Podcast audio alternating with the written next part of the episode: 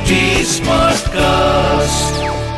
आप सुन रहे हैं एच डी स्मार्ट कास्ट और ये है फीवर एफ़ प्रोडक्शन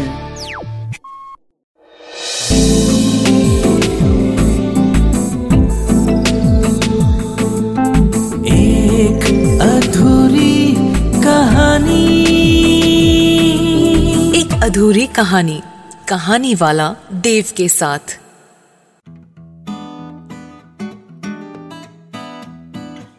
ऋषभ का आज नई नौकरी पे पहला दिन था। सवेरे सात बजे का अलार्म लगा के सोया था कि जल्दी उठ के नहा धो के तैयार होके ऑफ़िस नौ बजे तक तो पहुँच ही जाएगा। फिर थोड़ा कुछ खा करके ठीक साढ़े नौ बजे ऑफ़िस में एंट्री कर लेगा। मन ही मन अगले एक साल तक का प्लान बना डाला था ऋषभ ने। वहाँ दफ्तर के आसपास कब कब क्या क्या खाएगा, दोस्तों के साथ कहाँ कहाँ घूमने जाएगा और फ़िलहाल तो फौजी, सर्कस और दूसरा केवल वाले शाहरुख खान की एक फ़िल्म ने तहलका मचा रखा था, बाजीगर। वो देखने जाएगा शनिवार को। ऋषभ तैयार होकर बस स्टॉप पे पहुँचा तो देखा लंबी लाइन है। अब ये तो दिल्ली है, यहाँ तो भीड़ होगी ना। उसकी पूरी प्लानिंग पे पानी फिर गया था। जहाँ उसने सोचा था नौ बजे पहुंचेगा ऑफ़िस, उसे बस ही मिली आठ पचास पे। अब करे भी तो क्या? कसम खा ली कि कल से आठ बजे पहुँच जाएगा बस स्टॉप पे। खैर, बस आगे बढ़ी और किस्मत से ऋषभ ज़्यादा नहीं, सिर्फ़ दस मिनट लेट हुआ। लेकिन पहले ही दिन लेट होने पर बॉस ने कम ही सही, लेकिन खरी खोटी सुनाई ज़रूर।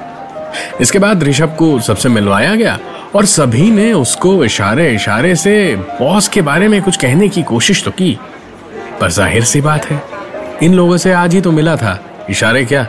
इनकी बातें भी समझने में वक्त लगना था। लंच टाइम हुआ। ऋषभ, आसपास खाने की कोई जगह है या नहीं, यही पूछने लगा तो पीछे से किसी लड़की की आवाज़ आई।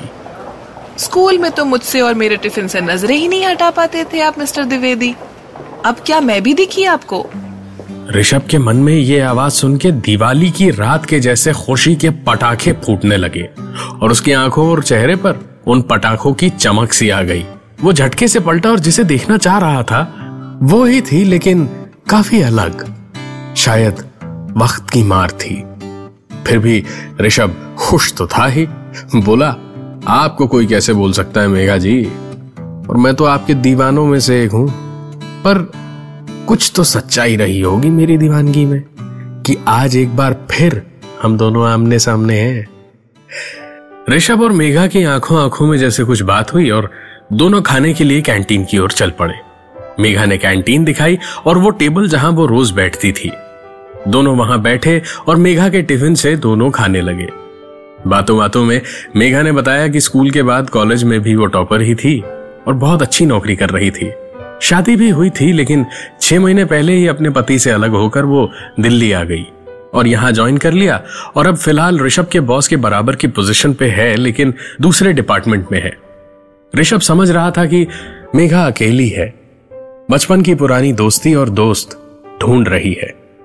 लेकिन इतने सालों के बाद मेघा को इस तरह अपने सामने देख के और ये जान के कि वो अकेली है, ऋषभ की पुरानी चाहत जागने लगी थी मेघा के लिए। धीरे धीरे वक्त बीता। दोनों वापस स्कूल जैसे ही दोस्त बनते चले गए और वक्त की लाई हुई दूरियाँ वो भी कम हो चुकी थी। दिवाली की छुट्टी के लिए ऋषभ एप्लीकेशन लाया था आज। छह महीने हो चुके थे उसे नौकरी ज्वाइन किए हुए और तब से अब तक घर नहीं गया था। दिल्ली से उसका घर बहुत दूर नहीं था। सात या आठ घंटे दूर ही था लखनऊ। उसे लगा मेघा भी जाएगी तो उसने दो टिकट करवा ली। अपनी एप्लीकेशन बॉस से मंजूर करवा के वो सीधे पहुँचा मेघा के पास। उसकी एप्लीकेशन अपने हाथों में लिए। और ऋषभ ने सोचा था कि मेघा खुश होगी कि उसका काम थोड़ा कम हो गया। लेकिन मेघा एप्लीकेशन की बात सुनते ही नाराज़ सी हो गई। आँखों में आँसू आ तो गए थे, लेकिन उन्हें गिरने नहीं दिया। बस इतना बोली, मेरा अब कोई नहीं है। माँ बाप ने ज़बरदस्ती शादी करवाई थी। एक अच्छा रिश्ता देख के जबकि मैं किसी और को पसंद करती थी। डिवोर्स के बाद मम्मी पापा ने घर में घुसने देने से मना कर दिया और आज तक कभी फ़ोन पे बात भी नहीं की। तुम घर होकर आओ। अब मेरा सब कुछ यही है। ऋषभ को एक पल को ऐसा लगा जैसे अपनी भी छुट्टी वो कैंसिल कर दे। लेकिन घर तो उसे जाना ही था और वो गया भी। उसने सोच लिया था कि मेघा के माँ बाप को समझा बुझा के मेघा से मिलवाएगा। बचपन का प्यार शायद उसे वापस मिल ही जाए। ऋषभ लखनऊ पहुँचा और धनतेरस के अगले दिन, जिस दिन को लखनऊ में छोटी दिवाली कहते हैं, उस दिन मेघा के घर मिठाई वगैरह लेकर के वो पहुँचा। तो देखा उसके मकान पर कुछ भी सजावट नहीं थी। लग ही नहीं रहा था कि दिवाली है। मातम का माहौल लग रहा था बिल्कुल। ऋषभ ने बेल बजाई तो मेघा के पापा निकले और ऋषभ को देखते ही पहचान गए। बड़े प्यार से ऋषभ को अंदर बुलाया, बिठाया, हालचाल पूछा, और फिर ऋषभ ने आखिरकार बात छेड़ी। अंकल जी, मेघा अकेली बहुत परेशान है। वैसे तो उसके चेहरे पे एक शकन तक नहीं आती, लेकिन मैं जानता हूँ, उसे बुरा तो लगता ही है ना? प्लीज़, गुस्सा थूक दीजिए अंकल जी। आप लोगों की शिक्षा और संस्कार ही तो है कि मेघा आज इतनी बड़ी पोजीशन पे नौकरी कर रही है। हर किसी की नज़रों में एक स्ट्रांग और समझदार लड़की है।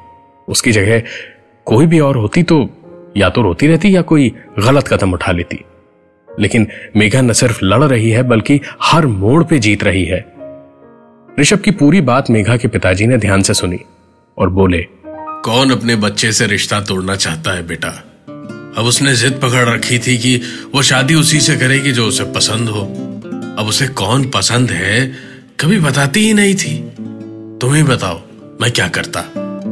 रिटायरमेंट के पहले बेटी की शादी हो जाए, एक बाप और क्या चाहेगा बेटा?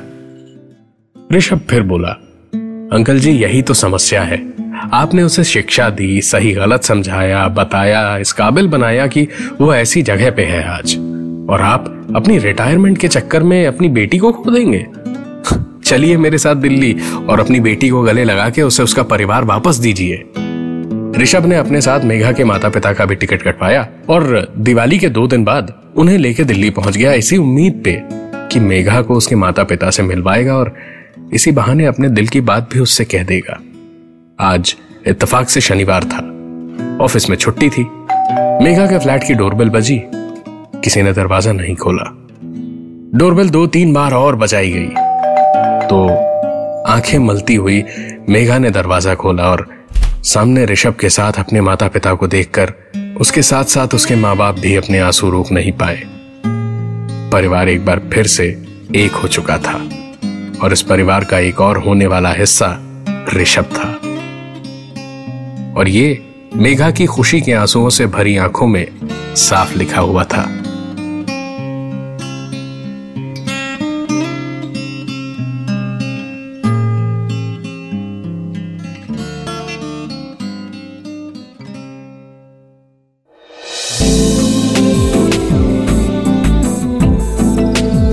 सुन रहे थे।